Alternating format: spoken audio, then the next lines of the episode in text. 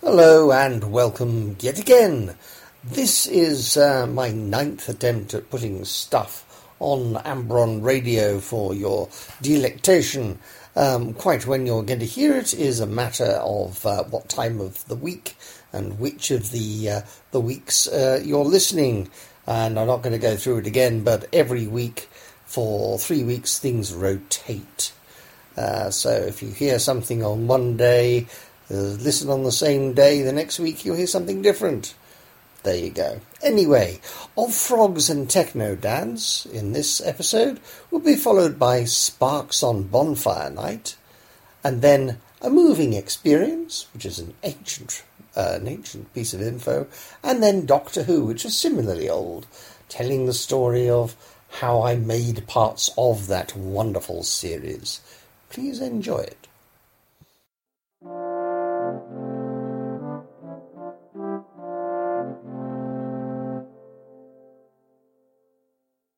of frogs and techno dads. Two of the three kids I'm looking after today are playing happily as I type. My first child is playing with a borrowed one in the cat's lavatory, or sandpit as we used to call it. I'm sitting in the garden with thousands of baby frogs.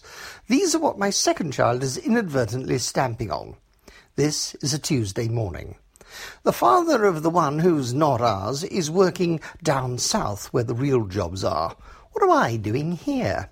Well, it's mostly my choice, but I think I jumped off the edge of the employment cliff before I fell. A long time ago, I had a real job. A real life. A job for life. The problem with a job that lasts that long is that interest in it runs out before life does. In my case, long before. That job was at the BBC, in the Telrec department. In those good old days, television was recorded on machines four times the size of an upright piano, on tapes so heavy that it was only possible to carry four at once before damaging your back. That was twenty years or more ago. Uh, note from Ed. I wrote this twenty years ago, so that was forty years or more ago. Today, that same technical job can be done in the palm of one hand and still leave space left for a camera, television, even a high fidelity stereo sound recorder. However, there is not space enough for the engineering bod who carted round, loaded up, cleaned and optimized the playback of the old massive tapes. I saw this coming and did something about it. I left. By the time I left television, I was one of those people who took the adverts out of commercial British programmes and stuck the ends together again so that our lads overseas could have some home telly to watch without the temptation of unavailable chocolate bars or whatever. Quite a rewarding job, though dull. I really hate adverts. To make the trip into the unknown and therefore more interesting outside world a bit less stressful, I did it in several stages. The first was to change the title and my place of my work. Moving away from London did not have to mean leaving TV immediately. I found freelance work and did that until my new employers caught on that they didn't need humans to run their gadgets either. Computers could do the irksome stuff, so they sacked the irks. That was almost ten years ago. Brackets 30. So what do I do now? I can't do, so I teach computing. I had to stop typing there, as my son, with frog-encrusted feet, wants a cuddle. He needs his nappy changing too, but it's strangely unaware of that. The forces which push me out of TV also allow me to write these indelicate problems with one hand in mid-cuddle in the garden. It is the electronic revolution which has done all this, and has affected almost all areas of my life. It has caused me problems and set me many a challenge, and I think I'm winning. I'm certainly enjoying life more now than ever before, but the price is not only one of a massively reduced income, but also and mainly one of reduced or removed feelings of security. It was a major leap of faith for me to manage to run out of the rat race's major rut. It was more than a shock to find that there is another small race to be run outside of it. As usual, running away gets you nowhere, and the forces pushing me have not abated even though I've escaped their initial direct attack. If anything, they have increased. I moved into computers when Telly died. At the same time, it was still possible to kid other people who knew all about computers. That has always been impossible, but the unbridged chasm between the attainable and unattainable is widening by the second. And again, I saw that coming, so I've given up again.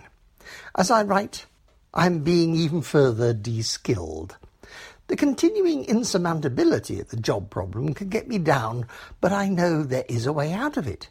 All I have to do is to try hard enough, not to worry. Everyone is in the same boat. The number of men pushing their kids to playgroup proves that. From time to time, we even talk to each other. A shared new existence which makes we techno dads beam with pleasure when we aren't wondering how to pay the bills, that is. It is oddly difficult to write while a child in your care is screaming for attention. I know he is fine. I know he can manage without my 100% attention. I know he is safe. He's sitting at my feet. But thinking becomes close to impossible while his screams continue.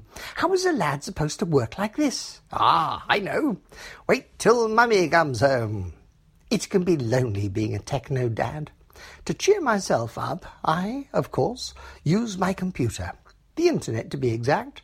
No silly games for me. For example, 100 million hits were registered on NASA's Mars Pathfinder internet website on the day of the recent probe's landing. 20 years ago. A web hit is when one computer asks for data from the one holding the web page. It does not equate to a number of people at all. People are another matter entirely. By day four after the landing, the figure quoted by the massed media was still 100 million, probably because someone twigged the planet would run out of humans if the total rose that fast every day. What is the relevance of this, you ask? Well, being one of that apparent vast number, I wanted to share my delight and wonder at it all with another human. All I can find, though, are computers. Even computers run by other humans seem to leave their operators unmoved, while I am in paroxysm of delight. They turn off. Why? How? It is a bad sign that my partner and soulmate also remains steadfastly irritated by it all. She is no Luddite. She blames Star Trek for her lack of interest, not the 60s sitcom, but the thought provoking version of the 90s. These programs are made so well that belief in them has outmaneuvered the wonder of reality. Seen that, done that, at least at third hand via DS9. That accounts for some, yet those 100 million must be out there somewhere. Where are the other Marsophilic techno-dads? It worries me that I can't get out of this by teaching. If so many people can use computers well enough to see what Mars looked like 10 minutes ago, and all that without much help from experts, then who is left for me to teach? The kids in the sandpit, perhaps? But I will have to scrape the cat poo off them first. That'll be nice.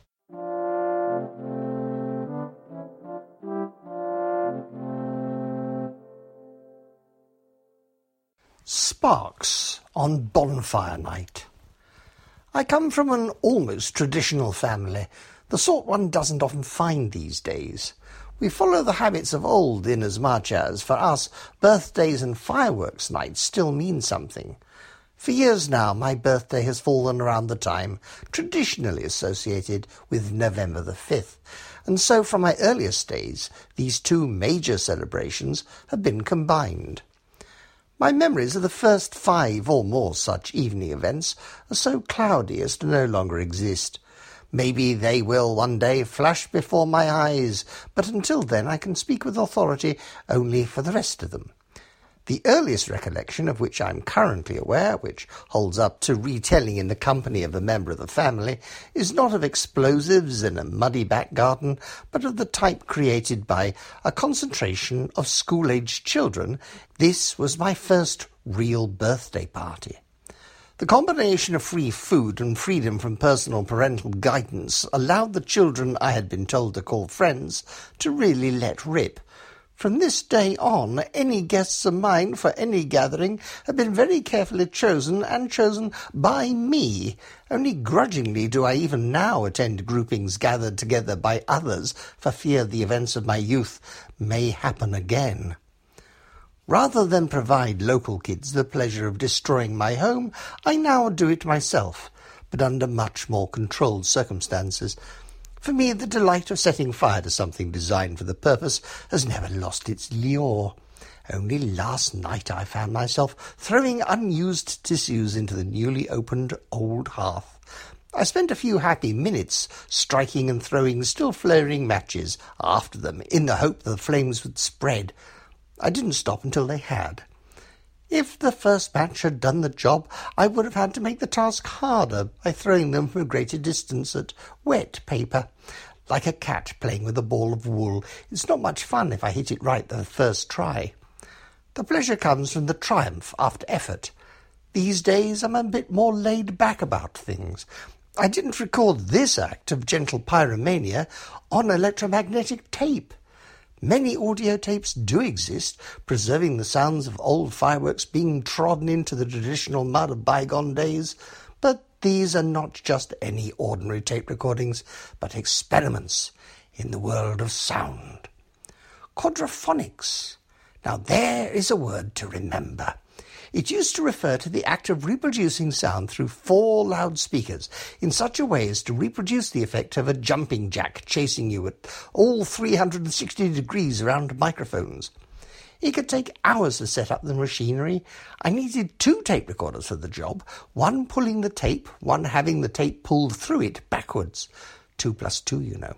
They would be set up in my bedroom, miles away from the sounds, which had to be amplified in order to get them as far as the tape. Multiple lengths of wire snaked and looped in what I thought was a neat manner around the house, carrying this deathless signal to posterity. It took me all day to set it up. By the time all the wires were in place, the fireworks themselves had to be arranged. This could also take some time. So, too, could the building and subsequent lighting of the bonfire. After a few years of also cramming in time enough for making a guy, he was dropped from the running order in favour of getting round to letting off the explosives. I used to have a sack full of the things, bright colours and funny smells, all of them, and that was before they were lit. For weeks before the great day, I would take them out and look at them and give them a really good sniff. Fireworks do smell so very nice. Well, they did when I smelt them as part of my pre-birthday fun, anyway. These days they might as well be filled with rubber by the stench coming from them, but not then. Today only the organised displays smell right, I used to spread my collection of the home variety out on the floor. A table was never large enough. There I would play with them. I would pretend to follow the firework code, not to be held in the hand, then transfer bits from the top of one to the top of another, creating a new type of pyrotechnic delight in the process. The result was a lot of gunpowder in the carpet and a few unexpected fizzles on the day of lighting. I'm tempted to think that one has to try very hard to be injured by fireworks. Thirty years of being stupid, and I've not a blister to show for it. But uh, then I was stupid carefully. Looking back, I do remember some very close shaves, or good fun as we called them at the time. Putting bangers in pipes blocked with mud at each end would make a domestic bazooka capable of blasting a hole clean through the canopy of any deciduous tree daft enough to still be carrying leaves in October. That was fun. An adaptation from the basic weapon produced a missile launcher that could project a pipe 40 feet into the air. The mechanism of directing the trajectory was never worked out. The flight was seldom watched. We were running away too fast. All these things came from my past dalliances, but even today escape is sometimes a matter more of chance than judgment. This year past I was given and launched an unmodified rocket of gargantuan proportions. The garden could not provide the stated fifty or so foot stand well back distance, but I let it off anyway. It rose majestically into the clear, still night sky, pursued by more than the usual amount of oohing and ahhing. Eventually it ran out of puff. Maybe it bounced off an undiscovered dark moon or something. It should have reached orbit. It was high enough. The rocket was then seen to rotate about its axis by exactly 180 degrees before beginning an equally fast, but this time almost invisible and silent descent. Most of us observing the phenomena called that the end of the display. Something from my years of training in these matters made me decide to watch it come down, guided by the faint red glow from the exhaust. This was nearly a very good thing, because it landed in the garden not five feet from the bucket that gave it flight. The thump made by the homecoming showed us how lucky we had been that it missed the roof. Slates and their replacements could have been an expensive end to the evening. We were luckier still it missed us.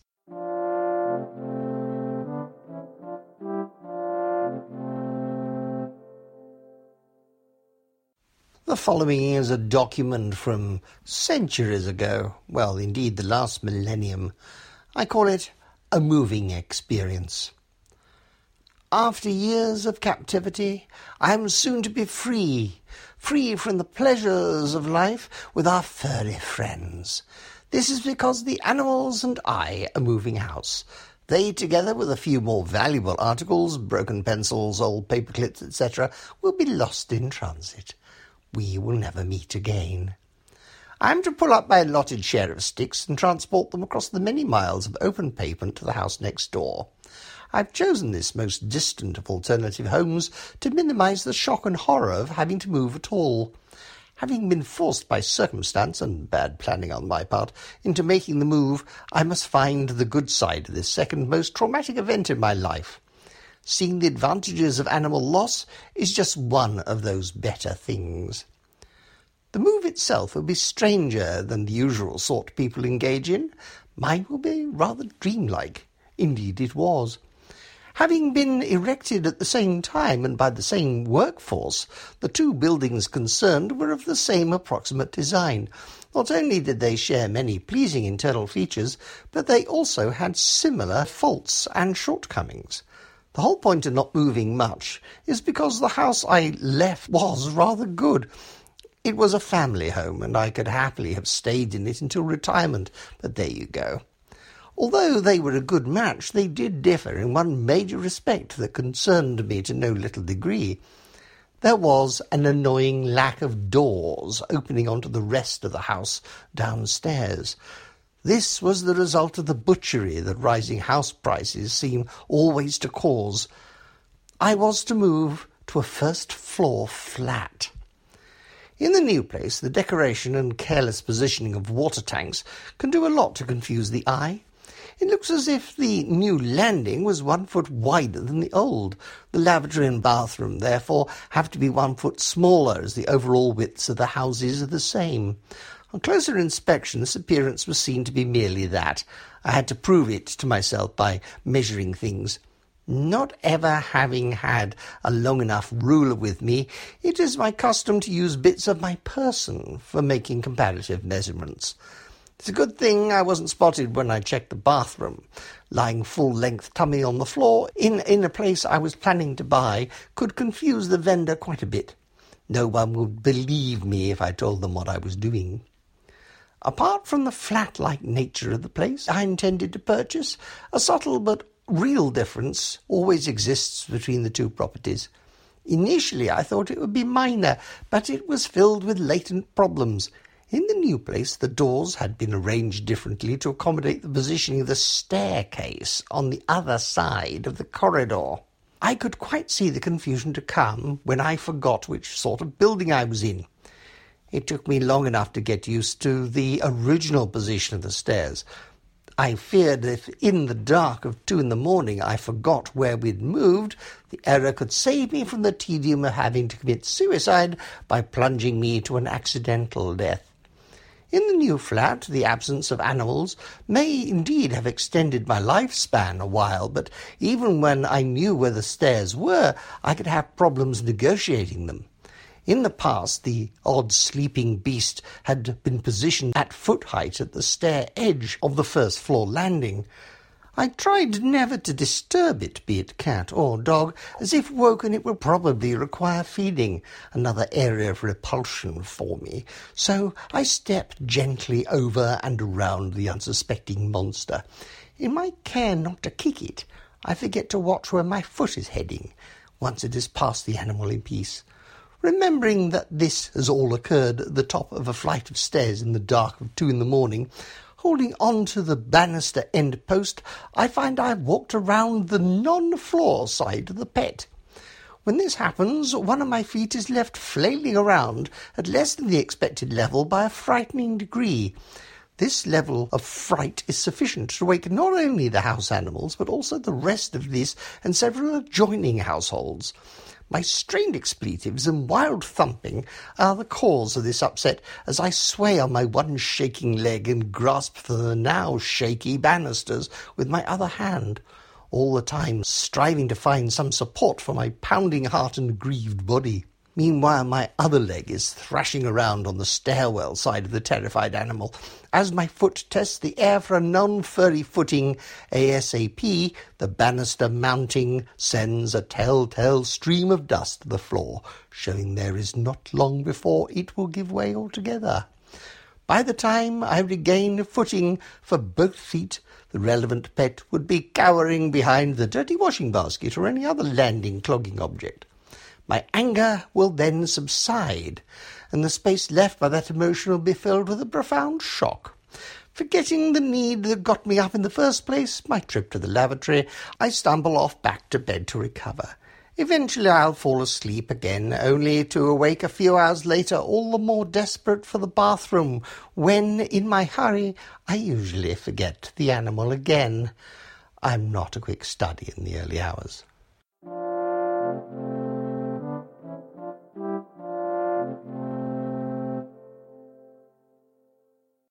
I worked at Television Centre, videotape television recording from 1978 till approximately 1989, I think. A period which covered several of the Peter Davison Doctor Who stories. My involvement was mostly at quite a distance, being under the fountain in the dark, but without television recording, nothing would exist. So I think our story should be told, well, at least mine. The act of transmitting a tape was from time to time rather more of an event with Doctor Who stories than with any other programme. In the closing scenes of a Davison story, Snakedance, the monster had to be destroyed by centering it within a set of mirrors. When the alignment of the mirrors was just right, the Mara, giant snake evil creature, exploded in a flash of light. The flash had been generated by a rather overzealous vision mixing desk, such that the video peaked at somewhat more than the VTR at the time could manage. Fortunately, I had seen and noted on the recording report form the fact that this flash would make the machine, a quadruplex VTR, 2 inch tape recorder, 2 inch high tape, lose lock. When to my horror I saw that this fact had not been picked up before transmission, which as luck would have it, I was doing, I had to do some quick knob work on the video output at the appropriate moment. The autochroma, the bit that would have gone wrong had I not been adjusting the signals, did not overload. The AVR2 did not lose lock, and the Doctor won the day again. I was the videotape engineer for Adric's final moments in the Cyberman's doomsday story, Earthshock. Matthew Waterhouse had to type frantically on a keyboard to feed in emergency code to save the day, but as he typed, a not quite dead yet Cyberman shot his last shot and blew up the device he was typing on with a very satisfying and on his first take somewhat unexpectedly violent explosion. The shock of this showed in quite the wrong way, and a second take was required. Matthew was noticeably unkeen to stand quite so close the second time as he had the first, and he very tentatively tapped at full arm's length. This time the bang was expected and no damage was done, but I preferred take one. The next job for me was to record the end captions of that same program. There was a problem. There was no sound. So, like the diligent recording operator I was, I called the studio to report the fault. I was told the silence was deliberate, but I was not told why.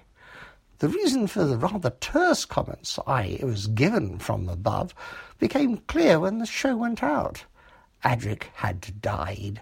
I had killed him and I didn't realize it. Even if I had known, there's no way I would have leaked the story to the press. Recording a scene for the Five Doctors gave me a chance to really shine as an engineer. I had to play into the studio from one machine and record an added effect on another. The problem was the machines were not working quite as well as they could. The producer at the time was John Nathan Turner, who was for some reason, I can't remember actually why, in the recording cubicle with me when I set the machines up. The scene was shot in a moody, low light, and the heads of the videotape recorder had worn down to the point where banding, quadruplex banding, was too obvious for my professional eye to allow. Problem was, there was very little time to do anything about it. But I did anyway. JNT, as he was fondly known, said it was okay as it was, but I had just finished a term in the video head optimization department and was totally up to the task of doing a super fast head change. This I managed easily in time to not cause any difficulties with the studio. To my pleasure and satisfaction, I later found out JNT was also impressed. I was and am a great fan and lifelong follower of the show, and I'm still proud that JNT wanted me to work on all of his shows from then on. A feather in my cap and no mistake. But nothing actually ever came of it. Finally, I can relate my only editing experience on the show, the Doctor Who exhibition at Longleat House. They required a short video sequence to be played in a loop but the shoestring budget could not stretch to actually getting a suite together to do the edit. Nor had anyone even had enough budget to decide what to show, let alone do an offline edit beforehand. I got the job. At BBC Enterprises, where I then worked, I had two helical scan VPR machines and a few transmission recordings of Peter Davison's final episode and regeneration sequence. I did a pull together of the main events, which, from my memory, what I thought were the best. I got a t shirt for doing that, several sizes too small, but much appreciated all the same. I never saw the exhibition, but many years later I met a fan who still remembered seeing and loving my edit. At the time, I was also rewarded for my efforts by being told about outtakes I had not known of. The VT Christmas tapes had already sparked the first of what had become many programs showing outtakes, and I could present the overacting Dalek and one I called Bugger I've Lost Them to the viewing world. If you know the show, you know these clips. Only one got on the Golden Egg Award, part of the Noel Edmonds Saturday show, and that gave me my only screen credit in over a decade of videotape work at Television Centre. It was a great job to talk about, but most of it was actually very dull to do, apart from the good bits.